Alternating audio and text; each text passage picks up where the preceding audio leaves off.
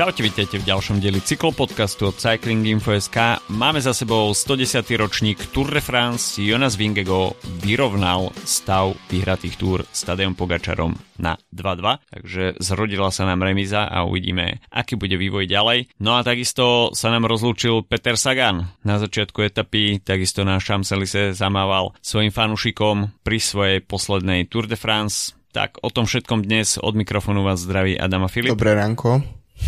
No a poďme sa pozrieť teda, čo nás, e, respektíve čo pre nás pripravili asi posledné 3 dní a musím povedať, že tých prekvapení bolo pomerne dosť veľa. Matej Mohorič uh, získal na svoje konto etapu číslo 19 a okrem toho, že to bolo opäť po fenomenálnom úniku, uh, kde sa stretla silná trojka vpredu, Matej Mohorič, Kasper Asgren, Ben O'Connor. Jednak išlo o týmy, ktoré už mali víťaznú etapu na konte, takže úplne odlišná situácia od etapy číslo 18, ale znova išlo o skúsených jazdcov, Matej Mohorič pre ňo to bola tretia víťazná etapa na Tour. Kasper Asgren vyhral deň predtým, no a Ben O'Connor, tak ten takisto hoci nesplnil úplne tie GC ambície do bodky, tak je to jazdec, ktorý už atakoval pódium GC na Tour de France.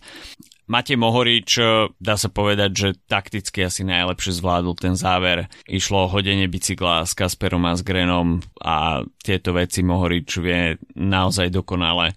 Ale možno viac ako to víťazstvo si zapamätáme ten jeho emotívny rozhovor po skončení etapy, kde skutočne málo kedy vidíme jazdca po etape, že by sa takto rozrečnil. Určite a zase tretí raz na tejto túr Bahrain berie etapu v spomienke vlastne na svojho zosnového tímového kolega Gina Madera a myslím, že Mohorič bol v tomto naj, hoci keď si spomeniem na Peja Bilba, tak ten bol tiež dosť emotívny v tomto prípade, ale Mohorič naozaj um, my určite nadmyslel uh, v každej sekunde tých pretekov po na to, aby uh, dosiahol toto víťazstvo pre um, Gina Madera. Mimochodom, mm. um, Mohorič je odborníkom na etapy číslo 19, lebo v 2021 tiež bral túto etapu pred uh, posledným dvojdňom číslo 19, takže to už je jeho um, v podstate jeho terén, presne. Ale bol um, na našom Discorde, kde, na ktorý nájdete link uh, v popise podcastu, tak uh, niekto z našich diskutu- diskutujúcich uh, postol veľmi peknú ilustráciu, kde um, mm. vlastne akože Gino Mader uh, potlačil Mohoriča k tomu tomu uh, hodeniu bicykla, uh, aby prekonal Asgrena a to v podstate myslím si, že bol ten rozdiel uh, v konečnom dôsledku medzi Mohoričom a Asgrenom. Určite áno. Ako Gino si myslím, že to zhora celkom dobre režiroval pre Bahrain a určite Bahrain uh, Victorious odchádzajú z tohto ročnej túr nadmieru spokojní. Hoci teda v GC a zase úprimne ruku na srdce nemali takú kvalitu na to, aby výraznejšie mutili vody. Na druhú stranu, pokiaľ si tým dokáže nejakým spôsobom o, sa adaptovať v priebehu tej túr a zmeniť svoje ciele, dajme tomu z nejakých nereálnejších atakov na top trojku GC a uspokojí sa s etapovými víťazstvami, čo pri dnešnej konkurencii človek fakt musí byť rád aj za to jedno etapové víťazstvo. Mm. Keď e, sa pozrieme na týmy, ktoré odišli znova s prázdnymi rukami, o tom sa ešte budeme rozprávať, tak e, je to čoraz ťaž, ťažšie a Matej Mohorič so slzami na krajičku to si myslím, že celkom dobre vysvetlil nielen cyklistickým fanúšikom, ale celému športovému svetu, že nielen na Tour de France, ale v podstate v cyklistike počas celej sezóny je to extrémne ťažké.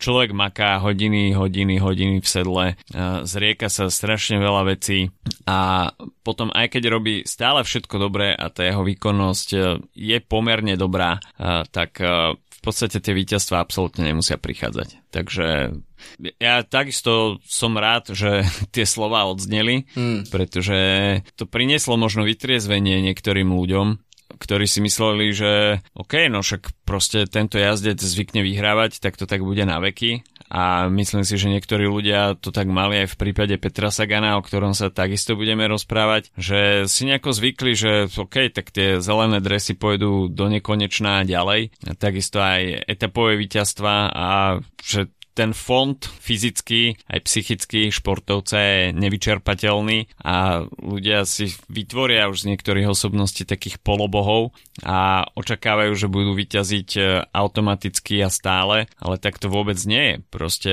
tá konkurencia pribúda, je čoraz kvalitnejšia, takisto sa mení prístup k pretekom, či už u jednotlivých jazdcov alebo u komplexných tímov a celý tento kolotoč je tak extrémne fyzicky a psychicky náročný, že človek to nemôže, nemôže zvládať non-stop. Určite a Mohorič takisto veľmi sympatický um, mal pekné slova v podstate aj na svojich kolegov z toho úniku, že vlastne nebolo mm. to celé iba o, o, konkur- o vlastne ako keby vlastné víťazstvo, ale aj o tej konkurencii. No k tým týmom Máš pravdu, dostajeme sa k tomu, ale keď sa pozriem na ten zoznam, že keď si už len vezmeme, že Philipsen bral 4 etapy, Pogačar hmm. bral 2 etapy k tomu, um, Adam Yates, um, to sú hneď dva týmy, ktoré pobrali 7 etap, potom tam máš Ineos, ktorý bral po 2, uh, Bahrain po 3 a tých o, ostatných tímov, ktoré sa jednoducho nezmestia je stále viac a viac uh, v tomto prípade a ak dobre počítam, tak uh, samotné Jumbo Visma, ktoré vyzeralo, že zdominovalo v podstate celé túr, tak uh, vyhralo v podstate len individuálnu časovku z, v podobe hmm. Jonasa Vingegoda. Čiže áno, um, aj taký dominantný tým s takými jazdcami ako Wood Fanard a podobne nakoniec môže odchádzať na prázdno um, z túr a špeciálne ak sa aj nejakým iným týmom darí. Uh, videli sme to na prípade Kofidisu, ktorý 15 rokov nič nevyhral a teraz bral hmm. dve etapy a zdá sa, že môže pokračovať ďalší rokov ako taký odkliatý tým.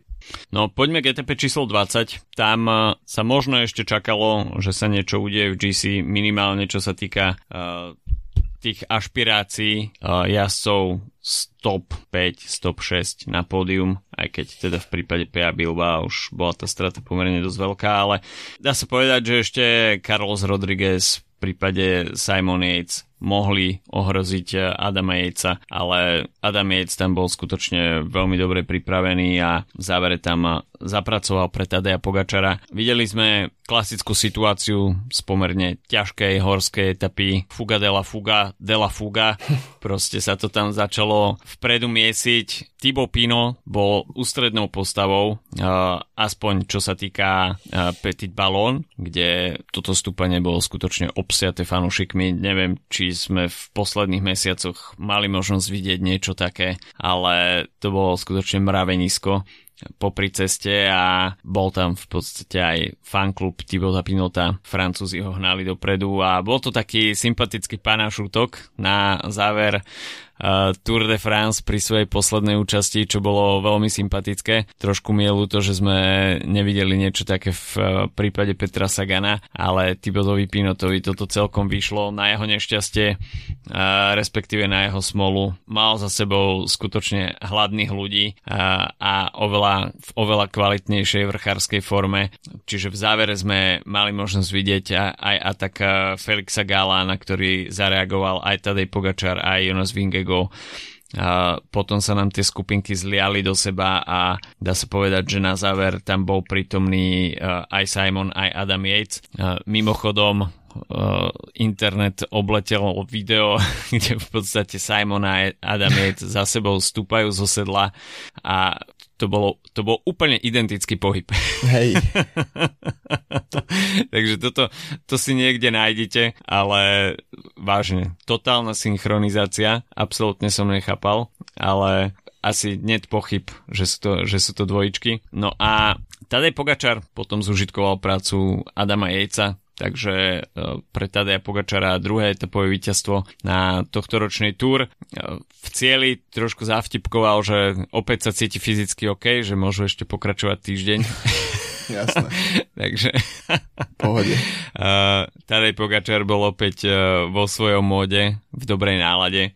No a taká zaujímavosť pre Tadeja Pogačara to takisto ide dolu kopcom, pretože okrem toho, že nevyhral Tour, tak je to pre neho vôbec prvá Grand Tour, prvá z piatich, kde nezískal tri etapové víťazstva. Doteraz bol štandard 3, teraz sa musí uspokojiť s dvoma. Hej, áno, teoreticky môžeme brať um, biely dres ako tretie víťazstvo v tomto prípade, ale v tom prípade by narastli aj tie minulé ano. výsledky o to.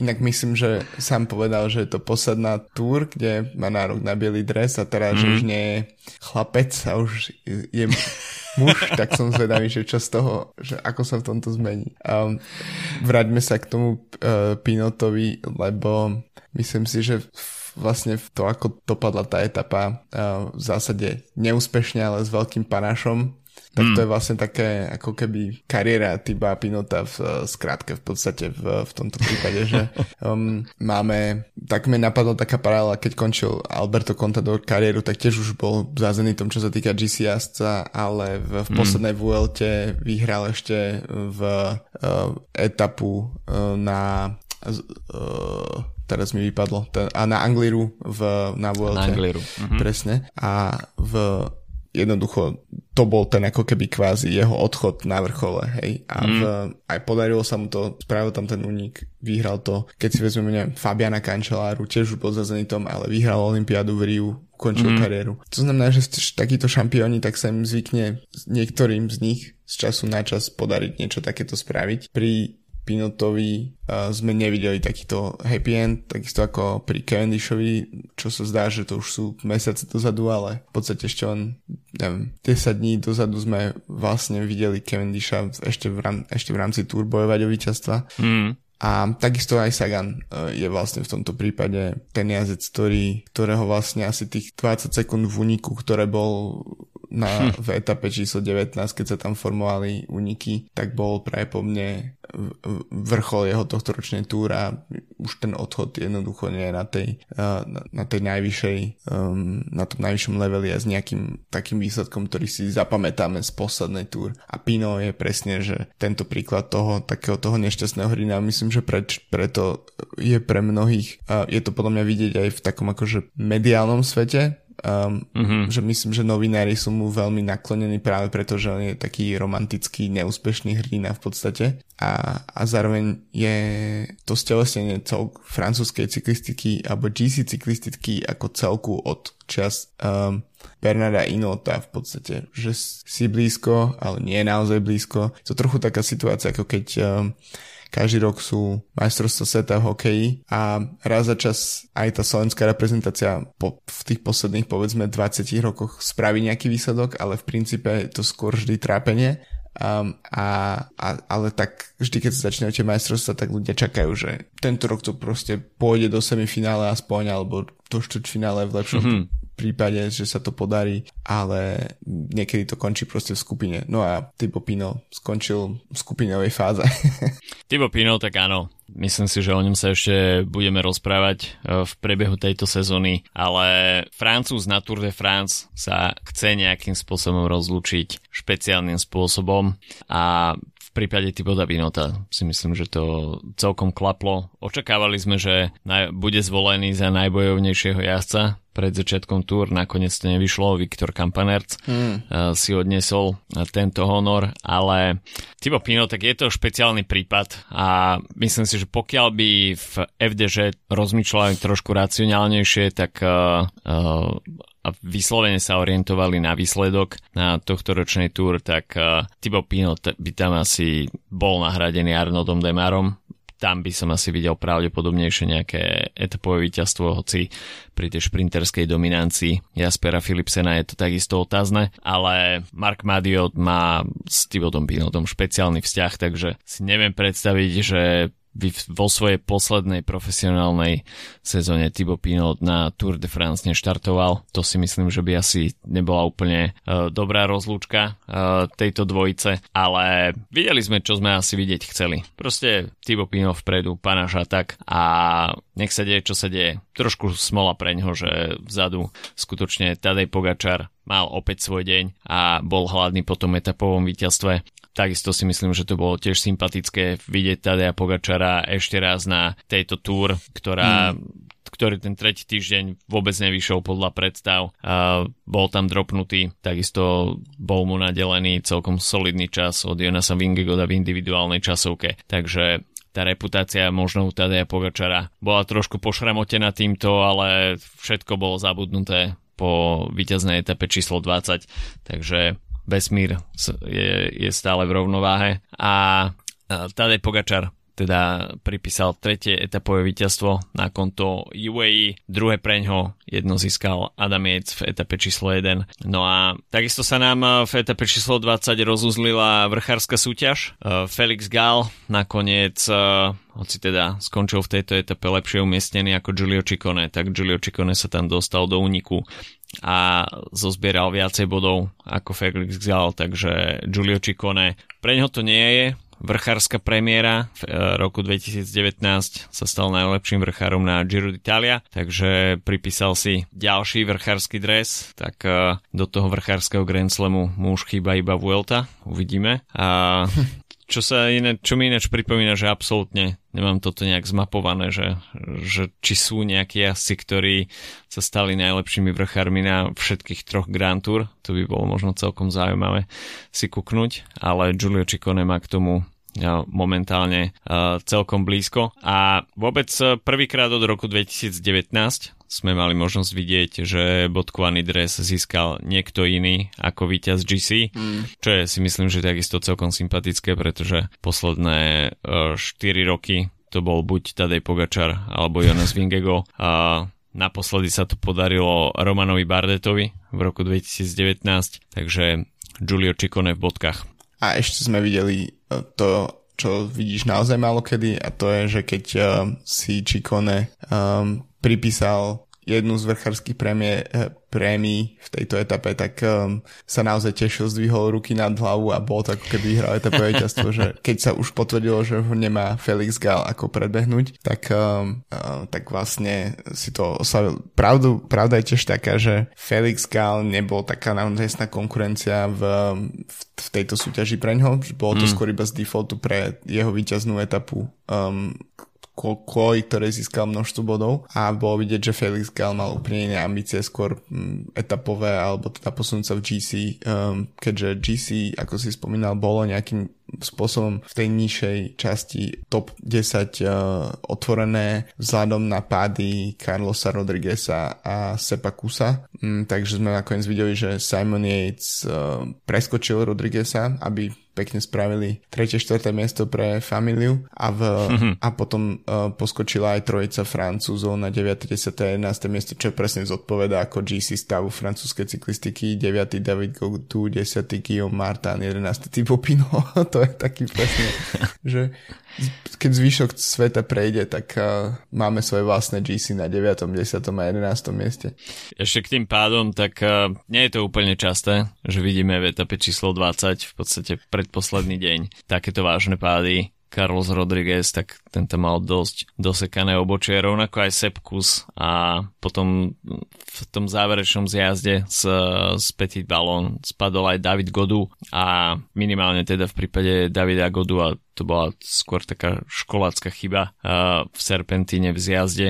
Carlos Rodriguez, tak uh, ten takisto v podstate padol svojou vinou. Bolo to tam v zábere uh, televíznych kamier zachytené z helikoptéry. A Sepakusa to som, to som nevidel. Nejak, uh, že by uh, tie zábery som nevidel, takže uh, to neviem, akým spôsobom padol on, ale dá sa povedať, že sme sa nejak na tejto túr vyhli nejakým úplne príliš dramatickým pádom. Tých pádov bolo pomerne dosť, ale nevideli sme, že by sa končili nejakými úplne serióznymi e, zraneniami, ale niektoré tie pády mi prišli ako úplne zbytočné, mm. čo si takto narýchlo spomeniem. Okrem teda tých zavenených fanušikmi, ktorých bolo skutočne veľmi veľa, tak e, Chris Neylands, tak ten tam spadol po tom, čo si išiel po vodu e, k neutrálnej motorke a zavadil tam svojim zadným kolesom o jej predné koleso. A takisto Tadej Pogačar v, v tej etape číslo 17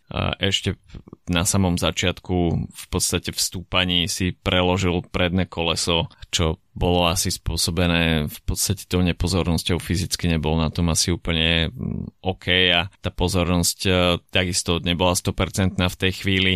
A takýchto situácií sme mali počas túr celkom dosť Našťastie nič sa neskončilo nejakými dramatickými následkami, takže v tomto ohľade uh, celkom fajn. No a keď sme ešte spomínali uh, Tadea Pogačara, tak uh, si myslím, že môže ďakovať uh, aj svojim, aj svojim domestikom, ktorí v podstate zabezpečili to, že počas tej etapy číslo 17 uh, v podstate nevypadol z tej pódiovej hry, mm. pretože Mark Soler uh, ho tam podržal a to je takisto uh, celkom dobrá, uh, dobré vysvedčenie toho, že v UAE to začína fungovať aj takýmto mhm. smerom. Mm-hmm na čo sme neboli úplne zvyknutí. No a špeciálne v prípade Marka Solera, tak dá sa povedať, že z jeho strany je to akáko, uh, akási novinka. Presne pri Solerovi naozaj špeciálne po tých rokoch Movistare, po tej legendárnej etape z VLT, ak si pamätám dobre, ktorá bola mm-hmm. zväčšená v, v Netflixovskom, Netflixovskom dokumente o Movistare, uh, ten jeho výbuch, um, tak, uh, tak Soler sa naozaj ukázal, že v, v etape, o ktorej sme už diskutovali, tam, kde Vingigo vlastne zasadil ten smrtiaci úder, tak uh, keď povedal Pogačar do svojej, do, do vysielačky legendárne, uh, legendárne I'm dead. Uh, čo bolo to druhé? Ty vieš určite z hlavy. I'm niečo, I'm dead. Neviem, či povedal I'm gone, alebo I'm done. I'm gone, uh, jo, I'm gone, I'm dead. I'm gone, I'm dead. Presne, tak uh, vo vysielačke bola odpoveď presne, že uh, Adamec má kontrolovať si svoj pódium a Soler má zostať pri Pogačarovi stále, stále, stále. A videli sme ho aj v cieli naozaj, že uh, pomáhal, kým sa dalo um, a ako sa dalo. Takže um, čo nás celkom ma prehadzuje celkom dobrým spôsobom k Radlerovi týždňa, Um, pretože môžeme toto podiskutovať uh, spolu s našim partnerom uh, Zlatým Bážantom Radler 00. No a keďže Tour de France je, uh, sme, žili sme Tour de France posledné týždne, um, tak sme okrem pozerania x hodinových prenosov, tak nás to často motivovalo nielen nás dvoch, ale určite aj posluchačov k rôznym výpadom na bicykli. No a keďže je leto, netreba zabúdať eh, hlavne na doplňanie tekutín. No a v tomto prípade cyklistom pomáha aj osviežujúca kvalitka z Hurbanova Zlatý bažant Radler 00. Tak, tak, dve nuly sú v tomto prípade pre náš cyklistov a cyklistky dôležité, keďže potrebujeme mať čistú a sústredenú hlavu, aby sme udržali pozornosť na slovenských cestách a mohli sa hrať na to, že jazdíme na Tour de France. no a koho vyberáme ako Radlera týždňa tentokrát?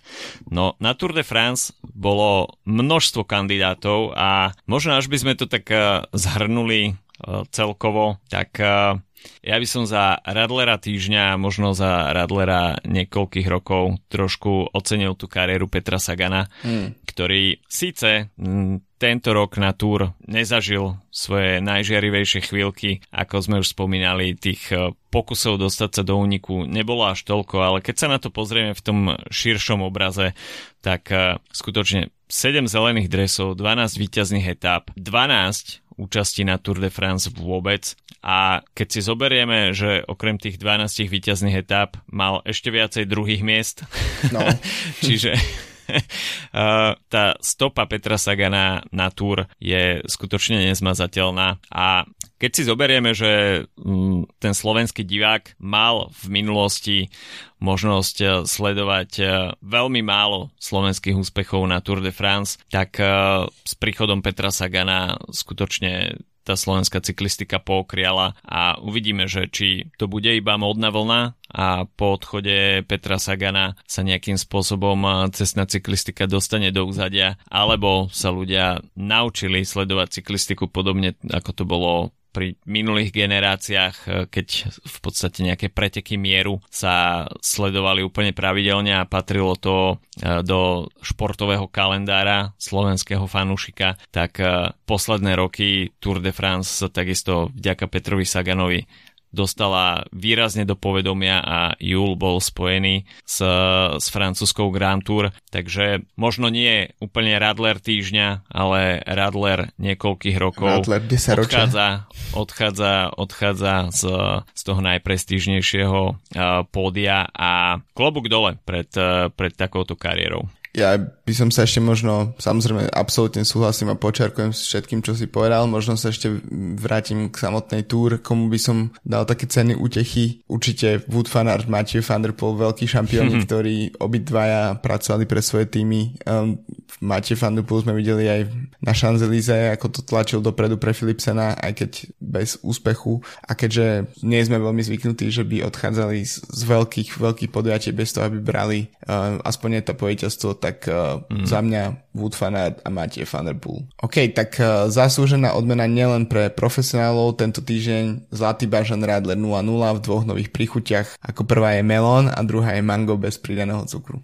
Exotické mango a osviežujúci melón sú nielen bez pridaného cukru, ale aj bez alkoholu, konzervantov a umelých farbív a samozrejme bez gluténové. Ideálne pre tých, čo chcú zdravo žiť a ktorí si na bicykli strážia každý gram navyše. Kde teda o super nealkoholický prírodný produkt, či už na bicykli makáte pre seba, svoj tým, alebo aj nemakáte, ale máte chuť na niečo osviežujúce.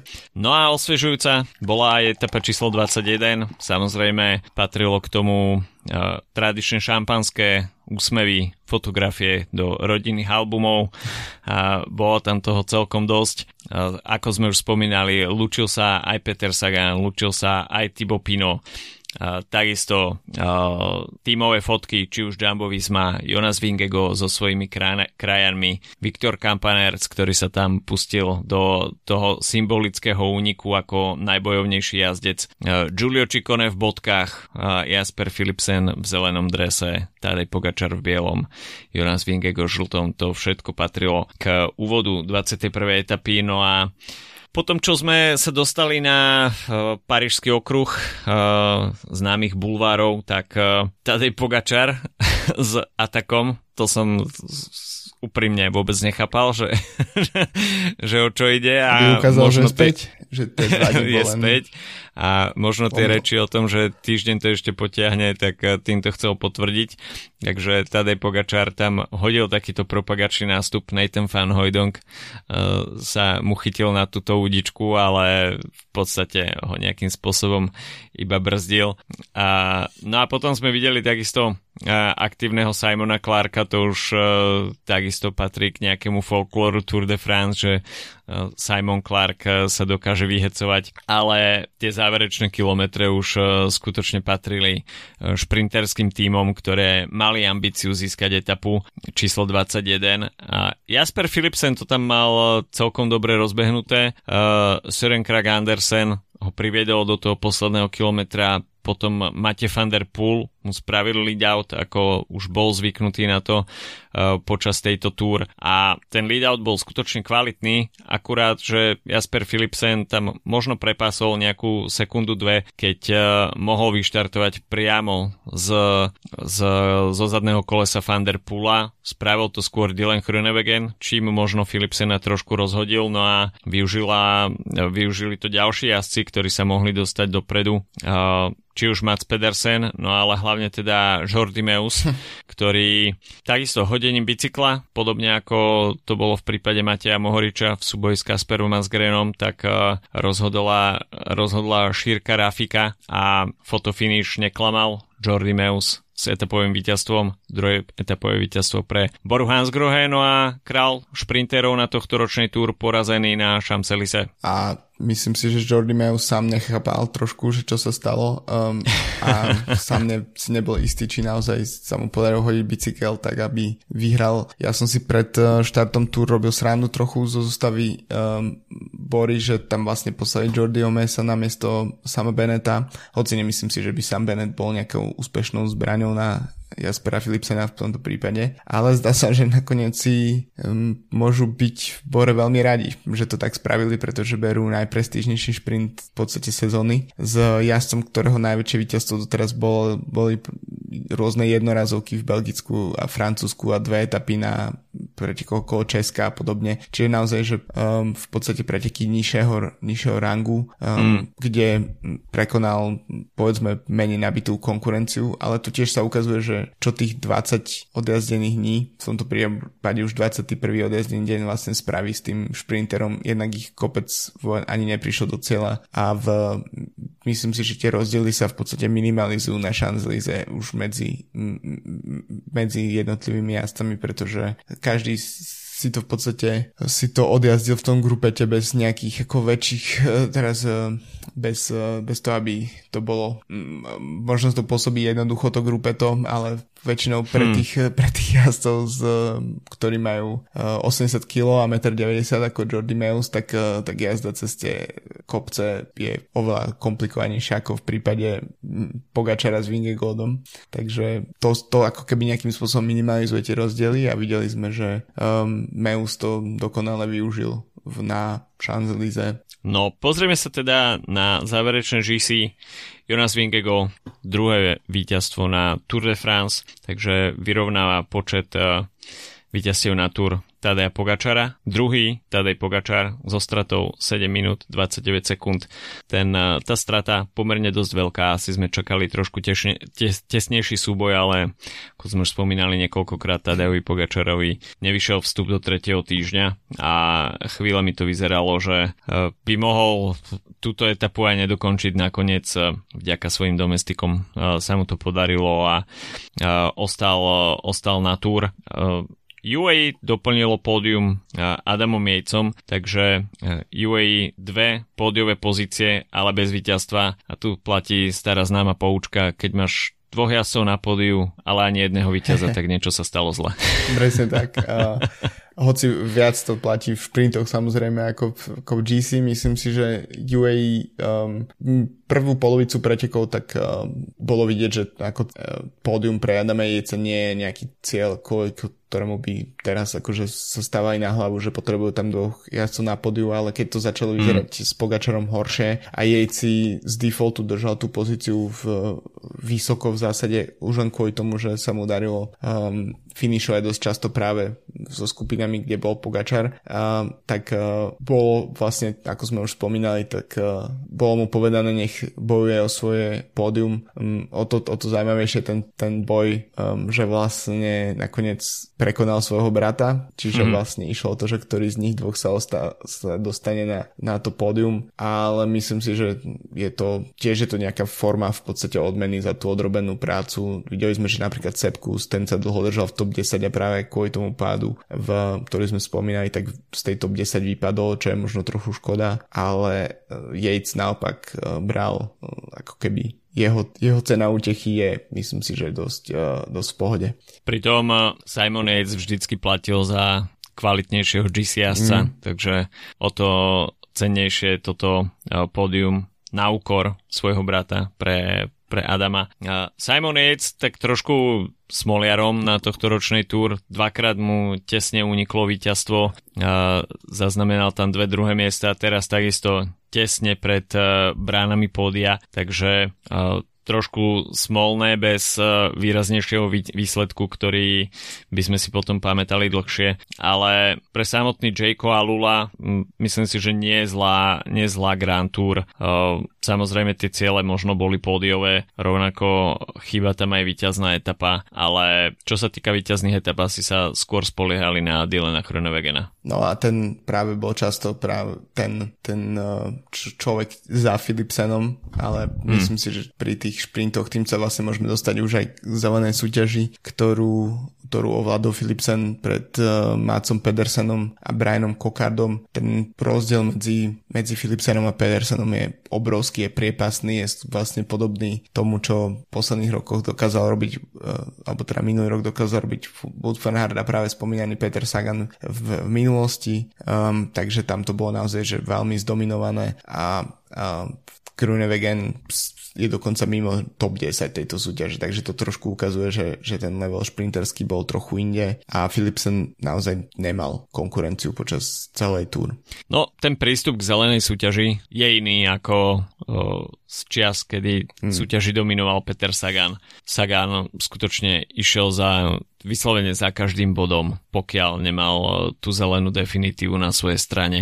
Takže nevideli sme také pilné zbieranie bodov z úniku, ako tomu napríklad bolo aj v prípade Volta Fanarta minulý rok, mm. respektíve predminulý rok. Tak táto súťaž takisto o, zažíva trošku transformáciu a aj vizuálnu. V prípade, aj vizuálnu a v prípade dominantného šprintera je veľká pravdepodobnosť, že, že práve e, šprintery získajú o, víťazstvo v bodovacej súťaži, čo v tohto ročnom e, prípade Jaspera Philipsena mu nemožno uprieť, pretože skutočne 4 krát vyhral šprinterskú koncovku klobúk dole a v Alpesi nemusia byť s jeho výkonmi určite spokojní a podriadili tomu celkovo taktiku týmu, nejakým spôsobom nešpekulovali. Výrazne s Mate van der Poolom a celkom bolo sympatické takisto vidieť, že van der Poel bol ochotný prijať túto pozíciu. Uh, v závere, kde možno on mal ambíciu skúsiť takisto nejaké panaš ataky, respektíve uh, trošku zmeniť situáciu v závere tých etap,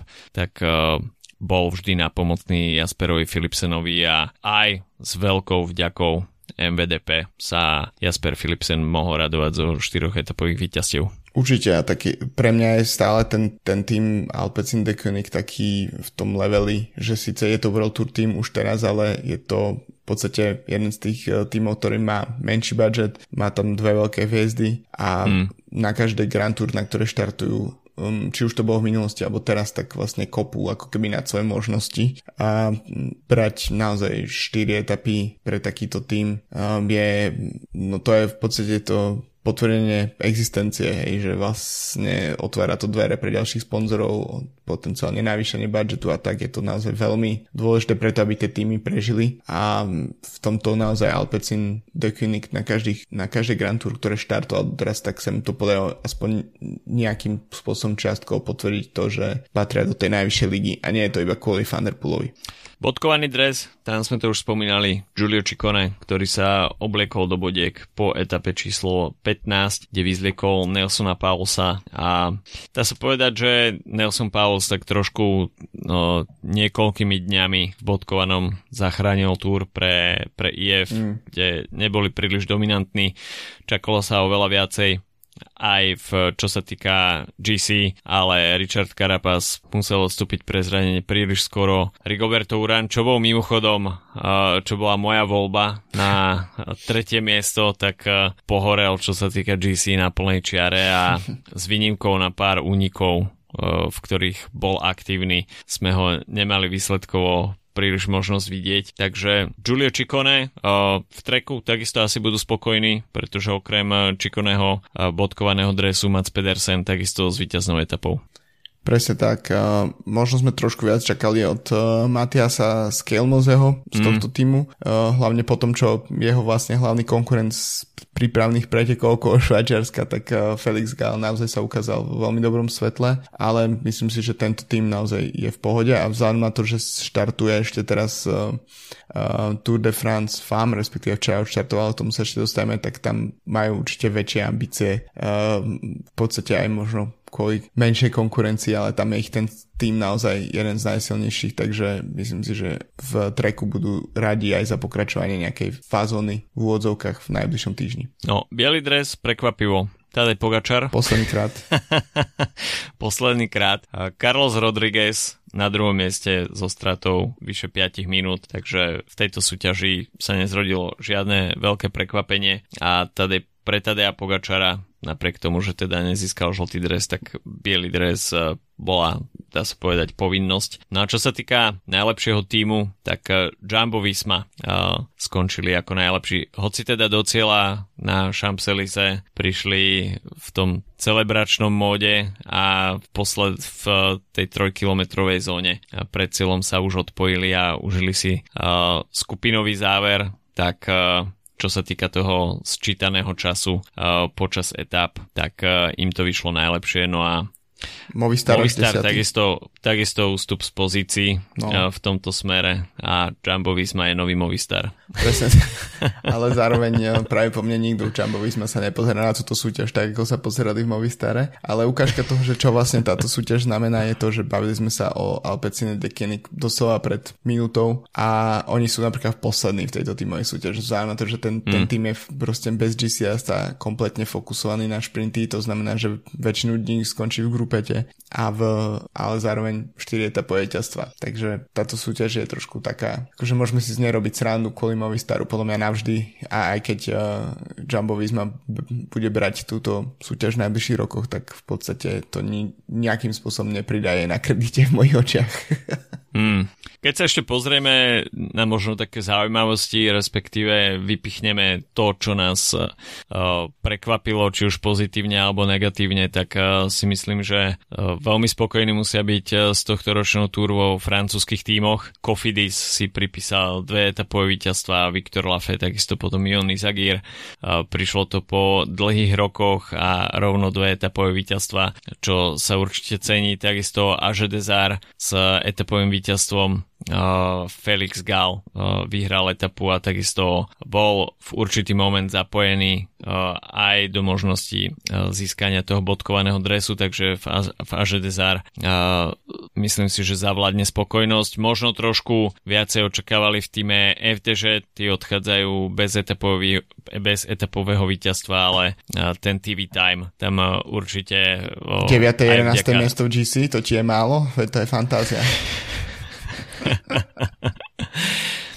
Určite áno. Godu ale... iba 23 minút stratil na Finge Goda. Takisto, ale myslím si, že TV time uh, pre Tibota Pinota bol celkom, celkom dosť veľký, takže takisto uh, v FDŽ určite, čo sa týka nejakej uh, marketingovej sily, tá uh, tohto ročná túr dopadla celkom dobre. Uh, rovnako príjemným prekvapením Bahrain Victorious tri etapové víťazstva s tromi rôznymi jazdcami. Peo Bilbao takisto v top 10, takže určite tam sklamanie nezavládne.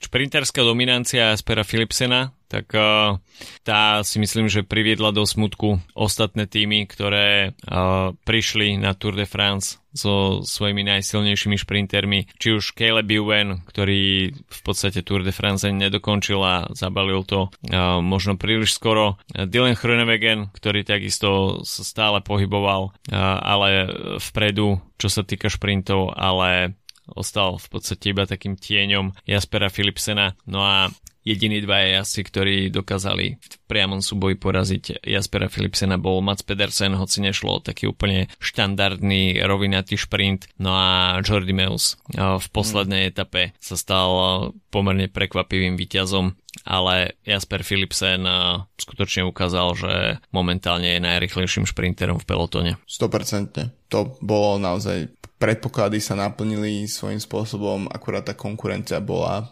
dosť viac vzdialená, ako sme očakali, pretože minimálne na začiatku bolo naozaj to šprinterské polo dosť nabité a v jednom momente sme, všetci sme tam nejakým spôsobom tlačili podľa mňa v Cavendisha k tomu rekordnému mm. uh, víťazstvu a keď sa to nepodarilo, tak uh, to bolo definitívne potvrdenie Philipsenovej dominancie. No, čo sa týka tímov, ktoré ostatné roky boli zvyknuté na minimálne teda na pódium, tak e, Ineos zažíva prestavbu, to už je v podstate taká niekoľkomesačná záležitosť keď uh, po odchode Krisa Fruma, uh, dajme tomu, nie úplne Tour de France formy uh, Geranta Tomasa, takisto Tao Gegenhardt, ktorý mal byť v podstate tímovou jednotkou na Gire, tak na tohto ročnej turne štartoval Egan Bernal, už takisto nie je jazdcom, ktorým býval kedysi v dôsledku zranenia. Tak v Ineose sa hľadá nejaký nástupca uh, tej, úspe- tej úspešnej 10 ročnice, ktorú začal uh, ešte Bradley Wiggins, pokračoval Chris Froome uh, a cez Geranta Tomasa sa prešlo až k Eganovi Bernalovi a momentálne Ineos nedisponuje jazdcom, ktorý by bol schopný konkurovať Tadejovi Pogačarovi a Jonasovi Vingegodovi Carlos Rodriguez nakoniec obsadil 5. miesto, ale myslím si, že v Ineose takisto nemusia mať úplne hlavu v smutku, pretože Carlosovi Rodriguezovi sa takisto podarilo získať etapu, no a etapové víťazstvo si pripísal Kviato. Presne tak dve etapové víťazstva. Rodriguez to chvíľu vyzeralo tu počas tejto sezóny, že by mal prestúpiť do Movistaru, mm. čo by bol práve po mne koniec jeho kariéry, ale, ale nakoniec to vyzerá tak, že Ineos, že sa s Ineosom asi dohodne. No a stále tu máme tie uh, rumors o tom, že by Ineos mohol vykúpiť Remka Evenepoela z, mm. z, z, z, jeho kontraktu s Patrickom Lefevrem, tak to by bol to by bola prestavba asi uh, takže nielen na papieri, ale naozaj uh, so všetkým, čo, sa k tomu, čo k tomu patrí. Ja si stále myslím, že to nie je úplne kompletne nereálne. 1. august sa blíži. Presne tak, o týždeň budeme vedieť. Ale uh, nie, myslím si, že to bude, že k tomu teoreticky naozaj môže dojsť, lebo vieme, ako zvykne situácia v Quickstepe sa zmeniť um, a z najobľúbenejšieho jazdca sa stane najmenej obľúbený a vtedy, keď príde Ineos s vrecami plnými peňazí, tak, uh, tak Lefebvre povie áno a Remkovi sa to tiež bude páčiť, lebo pôjde do týmu, ktorý bude minimálne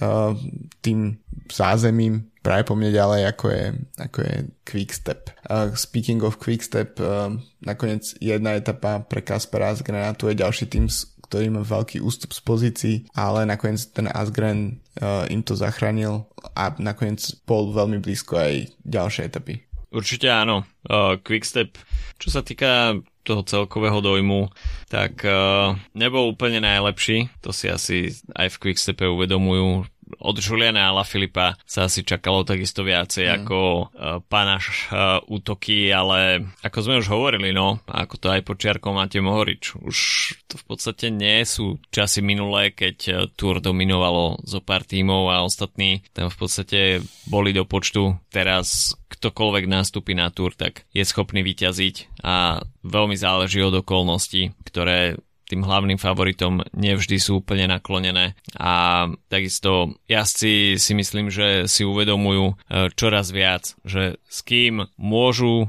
a s kým nemôžu spolupracovať, pokiaľ chcú v tej etape zaznamenať úspech a taká tá konzistentná spolupráca, čo sa týka ľudí v úniku, ako sme mali možnosť vidieť v etape číslo 18 alebo 19, tak nie je to úplne štandardné, mm. že, že tam máš Viktora Kampenárca, ktorý ti v podstate spraví takú robotu, že ťa v podstate dovezie na cieľovú pásku, kde si to môžeš eh, rozdať v šprinte. To už dnes vôbec nie je štandard. A taktizovanie uh, a taká tá špekulácia v závere, tak uh, to je dnešný štandard. Čiže... No, týmy sú podľa mňa pripravené um, vy, respektíve takto, sú, týmy sú pripravené, alebo si sú pripravení vyhra, prehrať na to, aby mohli vyhrať. A myslím ano. si, že to sme posledných, neviem, možno 10 rokov dozadu to nebolo tak časté, často vidieť ako teraz, že vidíme tam tú ochotu spolupracovať aj za cenu toho presne spraviť kampenárca a zachrániť ten unik aj za cenu toho, že on ani jeho tímový kolega nebere etapu. Určite áno. Takže e, v tomto sa Tour de France e, určite zmenila a je to vývoj. No, budeme si na to musieť zvyknúť, proste takáto je aktuálna situácia. A, ale myslím si, že čo sa týka toho celkového dojmu z tohto ročnej túr, tak uh, myslím si, že ten ostáva pozitívny. Mm. A čo sa týka tej súťaže, medzi Tadejom Pogačarom a Jonasom Vingegodom, tak eh, zrovnanie stavu je si myslím, že úplne, úplne korektné a prida to na atraktivite eh, do nasledujúcich ročníkov. Myslím si, že to sa, čo sa týka asi Tour de France je všetko. Ostatné sú už, už také námety na off-season témy, hm. špekulácie, kto sa na čo zameria budúci rok tak eh, to si necháme, keď už nebude môcť moc o čom rozprávať na konci sezóny. No a skôr než sa pozrieme na ďalšie preteky, ktoré nás čakajú, respektíve ktoré prebiehajú, eh, tak si dáme krátky coffee break s partnerom nášho podcastu Slovenskou pražiarňou kofeín. No a ako sme už spomínali, tak uh, kofeín uh, zažíva, respektíve prežil uh, oslavu svojich 12 narodenín. No a momentálne máte možnosť získať 12% zľavu na svoj nákup keď zadáte v pokladni kód 12 rokov kofeín, čiže 12 číslom rokov s malými písmenami a kofeín C E E E I N uh, veľkými Dvakrát F, písmenami. E. Uh, na e-shope na to určite, určite natrafíte. No a uh, chystajú sa zmeny v kofeíne, respektíve prichádzajú staré známe tváre. Uh, do pražiarne už uh, prišla zásielka z Hondurasu, čo je dobrá správa aj pre mňa, pretože sa začína profilovať Honduras Jerusalem Geisha Volume 2, nový sezónny zber z Hondurasu. Moja obľúbená káva teda bude opäť k dispozícii.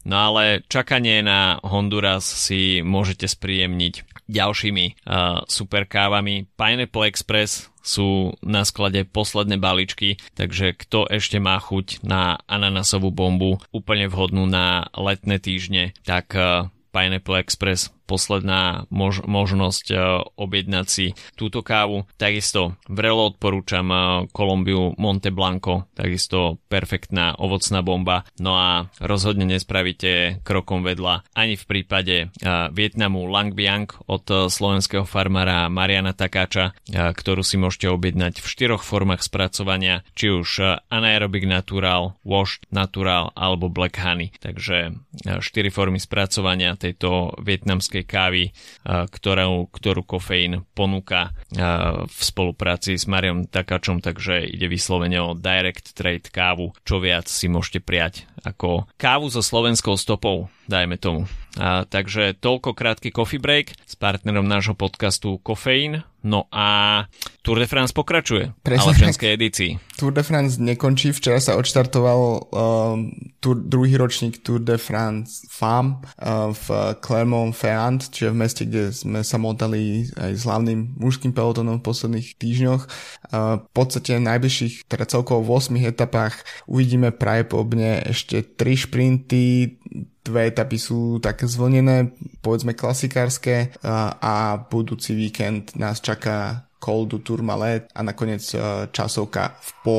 Čiže uh, uvidíme, Annemiek van Vleuten po tom, čo vyhrala Giro, je určite najväčšou favoritkou ako obhajkyňa, ale včera sme videli v podstate v etape, ktorá mala byť šprinterská, tak sme videli um, od kráľovnej jary, uh, od uh, Lotte Kopecky 10 kilometrový solo unik, um, kde sa jednoducho odlepila v určitom momente. A tým, že vlastne šp- najsilnejšia šprinterka v súčasnosti Lorena Vibes je jej um, tímová kolegyňa, tak um, nebol tam nejaký veľmi sústredený um, sústredené stíhanie tohto ataku a Kopecky brala svoje desiate víťazstvo tejto sezóne. A prvý žltý dres. Um, budeme pravdepodobne si o pár dní možno ešte uh, postráži predtým, ako potom budúci víkend pôjdeme do naozajstných uh, veľkých kopcov. No momentálne prebiehajú aj preteky okolo Valonska, ale veľká vec sa chystá v Českej republike, uh, kde uvidíme Czech Tour a od štvrtka do nedele budú uh, cesty v okolí Prostejova, Olomouca, uh, Šternberku, patriť profesionálnej cyklistike. No a na štarte budú možnosť na Czech Tour vidieť fanúšikovia aj jazdcov World Tour tímov. Pozvanie prijala Borans Groe, Intermarš Circus Vanti, Jumbo Visma a takisto uvidíme na start, na start liste aj jazdcov Izraelu Premier Tech s Chrisom Frumom. Kor- s Chrisom Frumom. Tým Koratek takisto prichádza na preteky Eolo Kometa, Bardiani so svojimi perfektnými dresmi, mm. uh, takisto Ekipokerm Pharma, uh, Team Novo Nordisk, no a na štarte uvidíme uh, aj český Elko Kasper, no a takisto slovenský RRK Group Pierre Baguette Benzinol. Presne tak, um, tak uh, toľko asi na tento týždeň. Celkom sme to solidne natiahli, ja už musím ísť pracovať, ešte je ráno. Um, ale ešte máme takú jednu exkluzívnu súku, keďže včera sa Adamovi podaril životný televízny úspech a dostal sa do panelu expertov uh, na cyklistiku zo Slovenska. Dúfal som, že na to zabudneš. A v, tak, aby sme si to, aby, aby ste o to neprišli, keďže máme veľa poslucháčov aj v Česku, ktorí nemali možnosť sledovať prenos RTVS, tak uh, túto krátka vsúka z toho, čo Adam povedal včera v televízii. Je aj slovenský cyklistický fanúšik už vďaka Petrovi Saganovi znalejší pomerov v svetovej cyklistike? Určite áno. Najdu sa ľudia, ktorí do toho skutočne vleteli a položili sa do toho, venujú sa cestnej cyklistike. Peter Sagan ako popularizátor cestnej cyklistiky, tak tá jeho rola je skutočne nepopierateľná rozbicykloval Slovensko a takisto motivoval ľudí sadnúť si minimálne teda v júli pred televíznou obrazovku a sledovať Tour de France. Takže tá informatívnosť a informatívna základňa cyklistických fanúšikov išla určite hore a s jedlom rastie chuť, takže možno na začiatku ľudia, keď začali sledovať cyklistiku a teda hlavne cestnú cyklistiku, nevedeli o nej až tak veľa, ale postupne tými rokmi nasávajú tie informácie a aktuálne sa už možno neuspokoja iba s takými povrchnými informáciami, ale chcú ísť čoraz viacej do hĺbky, zaujímavé ich štatistiky, nejaké zaujímavosti, zákulisné informácie a to samozrejme prináša aj zvýšené nároky na médiá ako také a určite aj vy v redakcii ste si toho vedomí a už možno nestačí to, čo bolo pred desiatimi rokmi a ľudia chcú počuť a vidieť viac. OK, takže toľko záverečné posolstvo. no a počujeme sa opäť eh, budúci týždeň. Majte sa pekne. Čau, čau. Čauko.